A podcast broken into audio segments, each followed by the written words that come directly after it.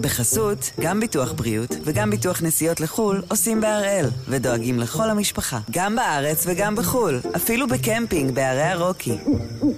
כן, גם שם, כפוף לתנאי הפוליסה וסייגיה ולהנחיות החיתום של החברה.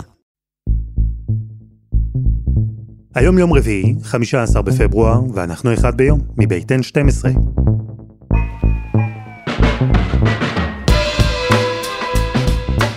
אני אלעד שמחיוף, ואנחנו כאן כדי להבין טוב יותר מה קורה סביבנו, סיפור אחד ביום, בכל יום.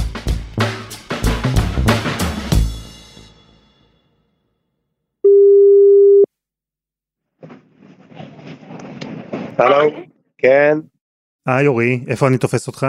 אנחנו נמצאים פה בטורקיה, עכשיו בדיוק בחילופי משמרות, לאחר יום של אה, חילוצים, יום נוסף של חילוצים. אורי הוא מפקד מחלקת חילוץ במילואים ביחידת החילוץ הארצית, ולמרות שרעידת האדמה הזו קרתה בכלל במדינה אחרת, תוך זמן מאוד קצר הוא כבר מצא את עצמו נערך ומתכונן. זהו, אז אה, רעידת אדמה הייתה בשעת לילה, אני ישנתי בכלל.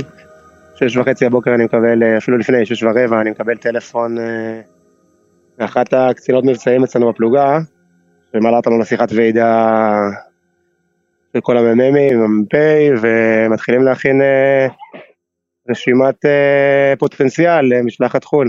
כמובן שתמיד האנשים שרוצים להגיע זה הרבה יותר מהפוטנציאל שאפשר להוציא למשלחת, אבל אה, צריך אחרי זה לסנן ולבחור את האנשים הכי מתאימים, וככה היה. אני הגעתי באותו יום לעבודה בידיעה שיש מצב גדול שעוד שעתיים אני חוזר. הם מתאמנים, החברים ביחידה, כל הזמן. לפעמים לצערנו גם נאלצים להשתמש בכישורים ובניסיון שלהם בשטח. אורי למשל היה חלק מיחידת החילוץ, אחרי שקרס החניון ברמת החייל. וכשהוא לא רב סרן פעיל, אורי הוא בכלל מתמחה במשרד עורכי דין. וזה מה שעשה גם באותו בוקר, אחרי רעידת האדמה בטורקיה. גם בעבודה, אתה יודע, הראש, אה, הגוף נמצא בעבודה, אבל הראש לא באמת. אה, מתעסקים בהרבה מאוד דברים שהם קשורים לזה. אני אישית שאני מגיע לדברים כאלה, אני אנסה להכין את עצמי לגרוע מכל. הסתכלתי בכל התמונות שהיו בתקשורת ובכל הדברים כדי להכין את עצמי לנורא מכל, ומשם משם אולי זה רק יצליח להשתפר. התמונות שאורי ראה בתקשורת לקראת הנסיעה הן אלו שראה גם שם. בטורקיה, בדרך למוקד האסון, וכשהמשלחות כבר הגיעו לשם והתחילו להתפצל לצוותים בניסיון לאתר ולחלץ לכודים. אתה מגיע לבניינים אה, הרוסים, אה, פשוט מאוד. אתה מגיע לשכונות אה, שהן בסדר גודל נורא נורא גדול של, של אסון. שכונות שלמות ש... שננטשו. כי אתה מגיע לפארקים שיש בהם מאות אה, ואלפי אנשים שאיבדו את הבית שלהם, הומלסים. הם נמצאים ליד הבית שלהם, פשוט מחכים. ואתה מחפש הנקודות שבהן תוכל אה, למצוא גם את את החיים. אז אה, גם כשאתה מתכונן לנורא מכל, בסוף אתה מצליח למצוא איזשהו שביב של תקווה שבסופו של דבר מביא, ל... מביא להצלת חיים. אז הפעם אנחנו עם מאמצי החילוץ בטורקיה. עוד נשמע על העבודה הקשה, פיזית ונפשית, של אורי והמחלצים הישראלים בזירה. זירה מלאה בהרס, בכאוס, וגם מתברר בחוסר ארגון וחוסר נוכחות בולט של הרשויות המקומיות. יוסי מזרחי, שלום. שלום אלעד. היית שם, סיקרת את מאמצי החילוץ, התלווית ליחידות של המחלצים שיצאו מישראל. מעניין אותי לשמוע ממש מההתחלה. נחתתם בטורקיה, עד כמה היה קשה פיזית להגיע למוקד האסון? עד כמה זה היה דבר מאתגר? אז זהו, תתפלא, ההגעה הייתה הדבר הכי נוח וישיר שיש. טיסה ישירה, טיסה אה, חכורה על ידי איחוד הצלה במסגרת משלחת שנחתה הישר בעיר גזנטפ. זה מרכז הרעש, שדה התעופה עדיין פעיל שם, ואפשר היה להגיע ממש ישירות. כשאתה טס לשם אתה קולט שבסך הכל, אתה יודע, אנחנו הכל בשכונה אחת, שעה 20 ואנחנו מגיעים לשם. יורדים מהמטוס ומול העיניים הדבר הראשון שאנחנו רואים, מטוס נוסף ממשלחת אחרת עם הרבה סיוע וקצת אנשי uh, הצלה, פשוט מאוד זה מטוס איראני של הצבא האיראני שחונה 20 מטר לצידנו. קח אותי לסיור, יצאתם מנמל התעופה, מה אפשר לראות מסביב?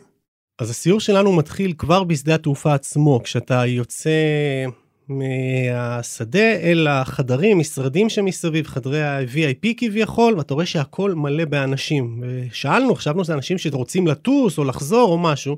מתברר שלא, זה תושבים מהעיר שחיפשו מקום יחסית חם, שעדיין יש בו חשמל ואפשר להסתתר שם, אז הם אה, מילאו את השדה ונשארו שם. כשיוצאים משם לשטח יש נסיעה של משהו כמו חצי שעה לערך, ובדרך כבר אפשר לקלוט את uh, גודל האירוע, אתה רואה את העמודי חשמל בצדדים שהם נופלים, ואתה רואה חנויות שנהרסו, מרכזים מסחריים, וכך מתקדמים אה, עם פקקי ענק, כי השטח שם הוא למעשה מהווה אנרכיה אחת גדולה, לא חסמו, לא גידרו, כולם מסתובבים בכל מקום כל הזמן, ועד שאתה מגיע בפקק ענק למרכז אה, העיר, קרמן מרש קוראים לה, לאן שאתה לא מסתכל, בניינים הרוסים, אנשים על הבניינים, לרוב בני משפחות שמנסים לחפש את הקרובים שלהם, לנסות להציל חיים לפחות בימים הראשונים, ובצד הדרך אתה רואה במדרכות אנשים שורפים, עושים מדורות כאלו קטנות כדי להתחמם, כי הקור הוא מקפיא, נע בין אה, מינוס אחת למינוס שבע, משהו כזה, ובעיקר בלט חוסר האונים. תן לי קנה מידה, המקום שנפגע, עד כמה הוא גדול? קרמן מרש לצורך העניין זה אחד האזורים שנפגעו בצורה משמעותית, זו עיר מחוז, עיר יחסית גדולה, יש שם, אה, אני יודע, כמעט שני מיליון איש בכל המחוז הזה, ואנחנו מדברים על בניינים, בניינים בגובה של תשע, עשר קומות, זה הרוב. דרך אגב, חלק גדול מהבניינים נבנו אחרי 1999, זאת אומרת במסגרת הרגולציה החדשה, והם היו צריכים להיות עם יותר בטון ויותר ברזל ובטוחים יותר, וברגע אחד הם אה, קרסו. זה פשוט מגדלים שלמים של הריסות, ברזלים, קורות בטון, תוהו ובוהו מסביב, כל מיני דברים של אנשים פרטיים שהיה בתוך הבתים ועף החוצה, ומסביב מנסים, אחד מושך ימינה, השני שמאלה, השלישי רץ אחרי צוות החילוץ ומתחנן שיבואו כי יש לו בני משפחה, לפחות לטענתו, מתחת להריסות, ועם הזמן התפתחה פרקטיקה כזאת שמושכים איש צוות, אומרים לו, תשמע, דרך מתורגמן, גם כן אזור כפרי, חקלאי, עני, אין הרבה אנגלית שם, ומנסים דרך מתורגמן למשוך את הצוותים, להגיד lהם, יש לנו בני משפחה, שמענו אותם.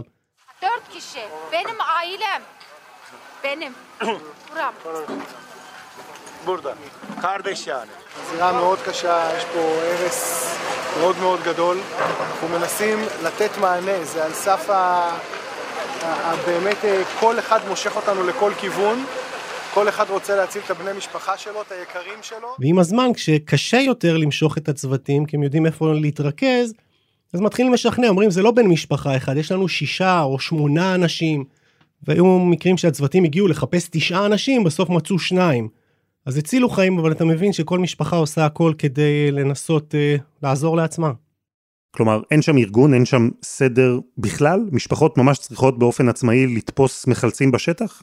אין להם מה לעשות, וגם ברמה, אתה יודע, הפרסונלית של כל אחד, כל משפחה, וגם ברמה של המדינה, אני חיפשתי לראות איפה טורקיה, איפה ההצהרות של ארדואן, איפה האימפריה העות'מאנית, מה נשאר מזה? ותכלס, בשטח, שום דבר. אתה לא רואה שם אה, כוחות צבא גדולים שלהם שמסדרים את האזור, אתה לא רואה משטרה, אתה לא רואה משטרת התנועה שסוגרת אזורים ומנסה לנהל משהו ולהציל משהו מאיכות החיים או מאורך, אריכות החיים של חלק מהאנשים. אתה לא רואה רשות מקומית, אתה לא רואה רווחה. האנשים האלה הם די לבד, הם נשארים לבד, הכל בתנאים מאוד קשים, מרוחקים מרחק שמונה שעות וחצי מאנקרה, יותר שעות מזה מאיסטנבול, נראה רחוק מהעין, רחוק מהלב, קר מאוד מסביב. הם צריכים לגור או בחוץ ממש, או מי שהצליח להתארגן, אז הוא נכנס לאוהלים של אה, ארגוני הסיוע שפתחו להם באיצטדיון המקומי, שם אפשר לישון. אם אפשר לישון בכלל בטמפרטורות של מינוס 6, מינוס 7 מעלות בלילה בתוך אוהל. והבעיה העיקרית שאני, כשיצאתי משם דיברנו על זה וחשבנו, מה יהיה איתם בהמשך? מה, מה קורה שבוע הבא? מה קורה חודש הבא? מה קורה שנה הבאה? לפנות דבר כזה, שטח כל כך גדול, ולהתחיל ליישר אותו ולבנות מחדש, זה המון כסף, זה המון זמן, ויכול להיות שהמצב שלהם הנורא הזה יימשך שנים. מה הצלחת לשמוע מהם, מהתושבים? כלומר, יש שם אה, כעס? אחרי הימים הראשונים כבר אפשר היה לשמוע כעס, כן, זה מחוזות שמשויכים ישירות לארדואן. זה הבייס שלו, שם זה נמצא, כפריים, חקלאים, אה, רמת השכלה בינונית ומטה, כך גם רמת הכנסה, והם האנשים שבוחרים בארדואן כמעט באופן קבוע, הערים המרכזיות פחות שייכות לו פוליטית, וכשהוא נפגש שם, זו כבר יכולה להיות בעיה פוליטית עבורו. עבורם זה היה סוג של uh, ביטוח, הבנה שהוא יעזור לנו, בטוח, הוא, ית, הוא יגיע, הוא uh, ידאג לזה, ובסיור שלו הוא גם ארדואן דילג על המשלחת הישראלית, עבר ממש ליד ולא המשיך כביכול מטעמי ביטחון. לתושבים שלו הוא אמר, אל תדאגו, תוך שנה הכל יהיה פה מסודר. לדעתי הוא התכוון, זה בהנחה שאני אזכה בבחירות בעוד uh, כמה חודשים. זה דבר שקשה להבין. אירוע בסדר גודל כזה, אסון בסדר גודל כזה, במדינה גדולה, מדינה מפותחת, מדינה שידעה לבנות ולתפעל את אחד מנמלי התעופה הגדולים והעמוסים בעולם, למשל. וזו מדינה שכבר חוותה רעידות אדמה כאלה, עצומות, הרסניות, ועדיין כאוס, חוסר אונים של תושבים, היעדרות מוחלטת של הרשויות המקומיות, בטח בימים הראשונים. זה דבר שקשה להבין, אבל ניסינו. בעזרת דוקטור גליה לינדנשטראוס, חוקרת בכירה במכון למחקרי ביטחון לאומי באוניברסיטת תל אביב. אז בעצם אנחנו מדברים כנראה על האסון הנורא ביותר בהיסטוריה של הרפובליקה הטורקית, אבל אה, הולכת וגוברת הביקורת שאומנם אה, רעידת אדמה זה דבר בלתי נמנע, אבל חלק מהנזק כן היה אפשר למנוע. כלומר, חלק מהמבנים שנבנו ב-20 שנה האחרונות, ויש בטורקיה תקנים טובים אה, לבנייה אה, ש- שאמורה לעמוד ברעידת אדמה, היו תקנים, אבל לא נאכפו, היו בניינים שלא נבנו לפי התקנים, ובעצם אה, הכשירו אותם ואישרו אותם בדיעבד, אה, וזה דבר שמאוד מאוד מעורר אה, כעס. רעידת האדמה פגעה בטורקיה בעיצומו של משבר כלכלי, ואחרי שקרן גדולה שאספה כספים שיועדו לאסונות טבע כאלה בדיוק, גילתה שחלק גדול מהכסף בכלל לא נמצא, נעלם. הושקע כנראה במקומות אחרים. וכשאנחנו שלושה חודשים לפני בחירות, רעידת האדמה ללא ספק תהפוך לחלק מרכזי בשיח סביב המשטר כולו, ובמיוחד סביב ארדואן. ההנחה היא שאם ארדואן יחשוב שהוא יפסיד בבחירות, הוא ידחה אותם. הוא כבר עכשיו הכריז על מצב חירום בעשרה מחוזות, במחוזות שנפגעו מרעידת אדמה, ובהחלט הרעידת אדמה יכולה לאפשר לו להמשיך את מצב החירום גם לתוך האביב ולדחות את הבחירות, אם הוא ירגיש שמצבו לא טוב בסקרים. אבל טורקיה גם מדינה מקוטבת, אנחנו יודעים את זה, ולכן אני חושבת שהתגובה הכושלת של השלטון לרעידת אדמה בעצם מחזקת את המשוכנעים. מי שחשב שהשלטון של ארדואן מושחת ובעייתי, קיבל חיזוק לזה בזה שבניינים שנבנו תחת תקופת ארדואן בעצם קרסו כמו, כמו בקריסת פנקייק, מה שאנחנו קוראים לזה קריסת פנקייק של מגדלים, שבעצם זה ברור לחלוטין שלא חוזקו כמו שצריך. ומי שהיה מתומכי ארדואן אומר, תראו, זה אירוע טבע, אף מדינה לא הייתה מתמודדת עם זה, השלטונות עושים מה שהם יכולים, התגובה תשתפר, ארדואן הבטיח שיבנו בניינים מחדש. תוך שנה, אנשים בלי קורת גג נמצא להם פתרון זמני, הם מדברים עכשיו על להשהות את הלימוד באוניברסיטאות, שה... האוניברסיטאות יעברו ללימוד מרחוק כדי שהמעונות הסטודנטים יהיו אה, מקום שהאנשים שנפגעו ברעידת אדמה יוכלו לגור. כלומר, מבחינת התומכי ארדואן הם אומרים, השלטון עושה מה שהוא יכול. חסות אחת, וממש מיד חוזרים.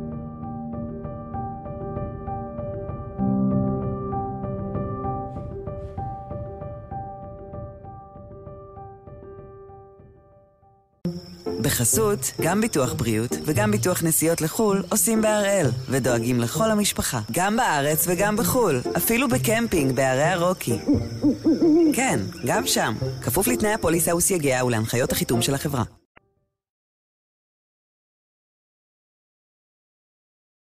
אנחנו עם מאמצי האיתור והחילוץ בטורקיה אחרי רעש האדמה שהיכה באזור. טורקיה לא הייתה המדינה היחידה שנפגעה קשה, המצב בסוריה, כך מדווחים, קשה וחמור, אפילו יותר בחלק מהאזורים מבחינת תנאים בסיסיים והיכולת לחלץ לכודים. ובסך הכל, נכון לעכשיו, רעידת האדמה הזו גבתה כמעט 40 אלף קורבנות, 100 אלף פצועים וכמיליון בני אדם שנותרו ללא בית. ובין מראות קשים של הרס ושל הרג, יש שם גם סיפורים אופטימיים. אתמול למשל, חולץ מוחמד בן 18 אחרי שמונה ימים, יותר מ-190 שעות שהיה קבור מתחת להריסות. סיפורים כאלה הם תוצאה של העבודה הסיזיפית הקשה שעושים שם חברי יחידות החילוץ, גם זו הישראלית. יוסי, איך הישראלים התקבלו שם?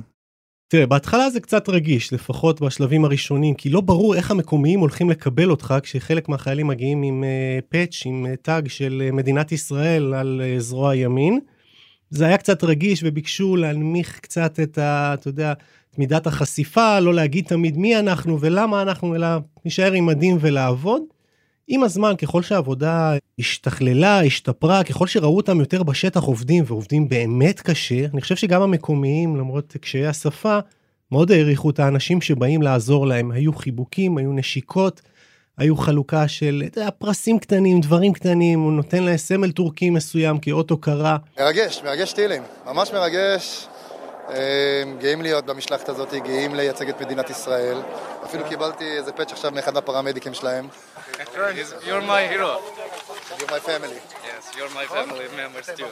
אנשים שרצו אחרי החיילים גם יומיים שלושה אחרי והזכירו להם אתה הצלת תפסו שם איזה קצין בשם קפח אמרו לו תשמע אל תשכח אתה הצלת את שתי האחייניות שלי אנחנו אחריך הולכים לעזור לך במה שצריך היום אתה הגיבור שלנו.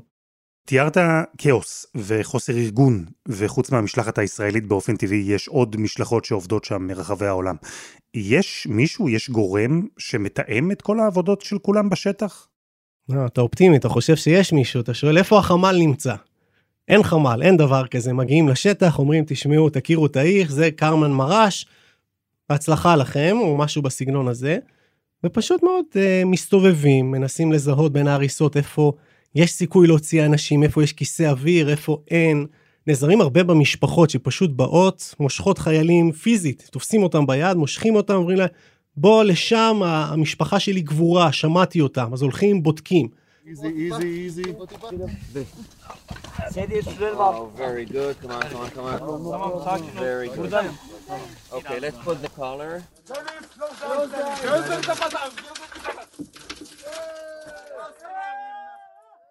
כל uh, כמה דקות אתה פשוט תשמע שם צעקות uh, שקט בעברית, אחר כך הטורקים היו צועקים גם כן שקט, הם למדו את המילה הזאת. Uh, קצין ישראלי מרים את היד שלו עם אגרוף למעלה, כולם מבינים צריך לצעוק שקט, ויש לך דקה שתיים של שקט בניסיון לשמוע סימני חיים למטה. אם שומעים משהו, מתרכזים בזירה הזאת, וכשמסיימים אותה מצליחים לחלץ מישהו בחיים, רק אז עוברים הלאה.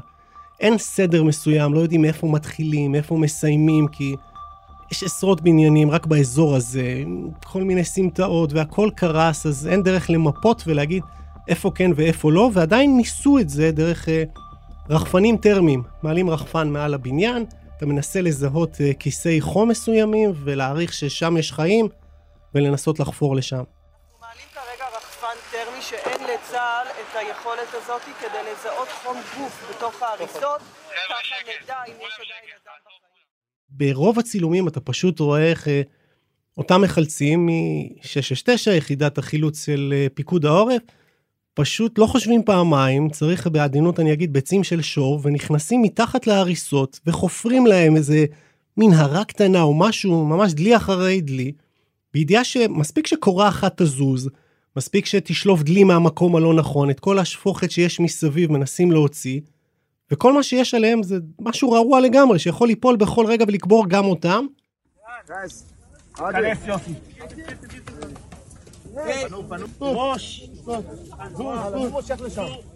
כמה מפחיד להיכנס פנימה אחרי שאתה יודע שבניין שלם יושב עליך והוא לא הכי בטוח. כשיש אנשים אתה לא חושב על הפחד. אתה נכנס ועושה את העבודה. קח את האירוע הזה ותכפיל את זה עכשיו ב-8, 9, 10 שעות של חילוץ להיות מתחת לבניין שכזה. צריך לא מעט uh, כישורים כולל אומץ כדי לעשות את זה. אז אמרנו, זו עבודה קשה ועבודה מורכבת בתנאים קשים ומורכבים. במדינה זרה, עם אנשים שמדברים בשפה זרה, מתרבות אחרת, ונכון, לא היה שם ארגון, אבל רב סרן אורית ציטיאטי סיפר לנו שממילא אין באמת זמן לארגון ולתדריכים, חייבים להתחיל לעבוד מהר. הגענו קודם כל, וכמובן שכולם מתחילים ועובדים, אחרי זמן מסוים מתחילה להיות שגרה של אה, משמרות, אלה 12 שעות, 12 שעות. ב-12 שעות אתה עובד ו... ומחלץ, וגם העבודה שלך היא לא אה, להסתובב בשכונה ולחפש, אלא אתה עובד על פי מידע מודיעיני שאתה מקבל אה, ומנתח בשטח. מגלים קודם כל מי האנשים שנפגעו, מנסים להבין איפה הם היו באותו, באותו הרגע, ואז אה, לשם אנחנו בעצם ממקדים את מאמצי החילוץ. זאת אומרת שאם אני יודע מי האנשים שהיו בבניין שהוא קרס, ו... באיזה מהחדרים, ומי לא היה אז איפה לא להשקיע את המאמץ. אני יודע למקד את עצמי לנקודות הכי, הכי קריטיות. המודיעין והאיתור הם השלב הראשון, אבל אחריו מגיעה העבודה הרגישה יותר, הקשה יותר, החילוץ. זה ממש מרוץ נגד השעון באופן מילולי, כי ככל שעובר זמן, כך קטן הסיכוי למצוא לכודים בחיים. כן, באמת אה, בימים הראשונים לא הצלחנו למצוא. חילצנו רק אנשים שלא שרדו לצערי, ולדעתי בתחילת היום, ה... היום השני של החילוץ או השלישי, אני כבר אה, לא זוכר, שני מחלצים מהצוות, אה, פתאום שמעו רעש מאחת הדפנות של המבנה שקרסה, זה תקרה של, הקומ... של אחת הקומות, פשוט הגיעה לרצפה, תקרה של קומה שבע, אתה יכול להבין את, הסטייה שהייתה למבנה שהוא נפל. התחילו לשמוע נקישות, בערב שמעו את הנקישות האלה, התחלנו להביא לשם עוד כוחות ועוד כוחות, והתחלנו כל הצוות לעבוד שם בכניסה לאותו, לאותה נקודה. זה לקח כמה שעות, ולאט לאט התחלנו לחשוף את הנקודה הזאת ולהגיע ולראות אה, שתי אחיות ששוכבות מתחת למיטה שהצליחו, נראה או שנפלו לתוך, מתחת למיטה תוך כדי הרעידת אדמה, או שנשכבו שם, ופשוט נחסמו, לא הצליחו לצאת. היו שם שלושה ימים, בלי אוכל, בלי מים, בלי כמעט אוויר, והצליחו לשרוד אחת עם השנייה. לא קשורה טוב, שימו לב, תחזיקו טוב. והם הובילו אותנו, אותן האחיות, לעוד אה, שני חילוצים אה, מאוד מאוד מוצלחים. הם נתנו לנו מידע עליהם, על רעשים שהם שמעו תוך כדי, על אה, אבא ובת, שגם היה חילוץ מאוד מאוד מורכב, שלקח לנו שעות רבות, שבסוף אתה, גם את האבא ובת האלה הצלחנו לחלץ. 19 בני אדם הצליחה המשלחת הישראלית לחלץ בחיים בימים שהייתה שם בטורקיה. חלקם סיפורי ניסים של ממש. זה היה חילוץ שלקח אה, יותר מיממה וחצי, שאנחנו מנסים לעקוב אחרי הקול שלו, חופרים וחופרים עוד, ומנסים להבין איך להגיע לנקודה שבה הוא נמצא. ובאיזשהו שלב כבר הכל עבד ולא הצלחנו לשמוע אותו. ועד שהיה רגע קסום אחד שקשה להסביר אותו אפילו במילים, שבו היינו באחת ה... נקרא, אחד המנהרות שחפרנו על מנת להגיע ללב המבנה, ועשינו איזושהי טכניקה של אה, השתקת כל האזור על מנת לשמוע רעשים מהמבנה. כל האזור באמת הושתק, אה, כולם שיתפו פעולה, וצעקנו, הוא הגיב לנו, אחרי אה, שלוש או ארבע שעות לא שמענו, לא שמענו ממנו, ממנו קול, תקשר איתנו, גם תוך כדי כל, כל פעולות החילוץ, דיבר ואמר מה הוא מרגיש ומה כואב לו, ביקש לשמוע מוזיקה, סיפר לנו שהוא אוהב כדורגל ואוהב את מסי, והוביל אותנו לזה שהגברנו את המהירות בחילוצים וידענו בדיוק לאן להגיע, והוא נתן לנו אינדיקציה למיקום שלו, והצלחנו לחלץ אותו אחרי 120 שעות. יופי, תיזהרו על הליין, תיזהרו על הליין.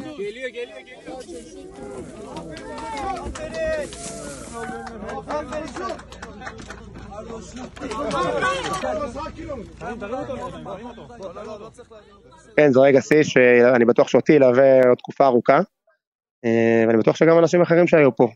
סיפורי ההצלחה האלה קורים, אבל הם מעטים. המשלחת הישראלית הביאה איתה לטורקיה לא רק טכניקה של חפירות ופינוי הריסות, אלא גם תורה שלמה של הכנה ותמיכה נפשית למחלצים. בכל סוף יום הם ערכו מעגל סיכום, דיברו, שיתפו אחד את השני.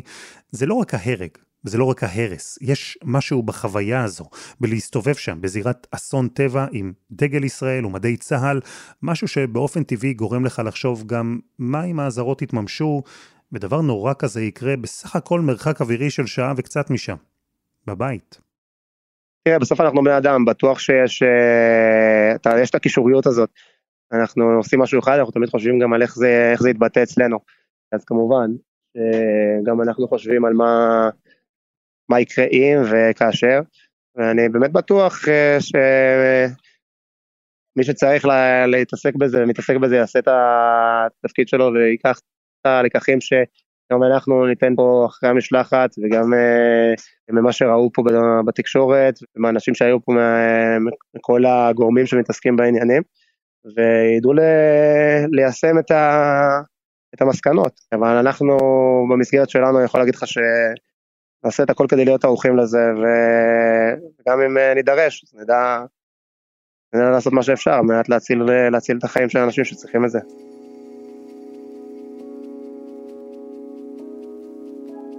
רב סרן אורית ציטיאט, תודה. תודה לכם. ותודה לדוקטור גליה לינדנשטראוס וליוסי מזרחי.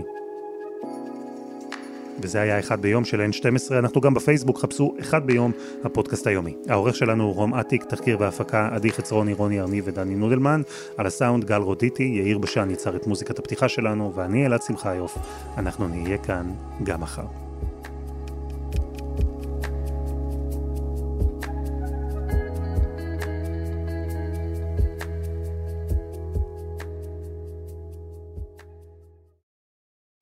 בחסות, גם ביטוח בריאות וגם ביטוח נסיעות לחו"ל עושים בהראל, ודואגים לכל המשפחה, גם בארץ וגם בחו"ל, אפילו בקמפינג בערי הרוקי. כן, גם שם, כפוף לתנאי הפוליסה וסייגיה ולהנחיות החיתום של החברה.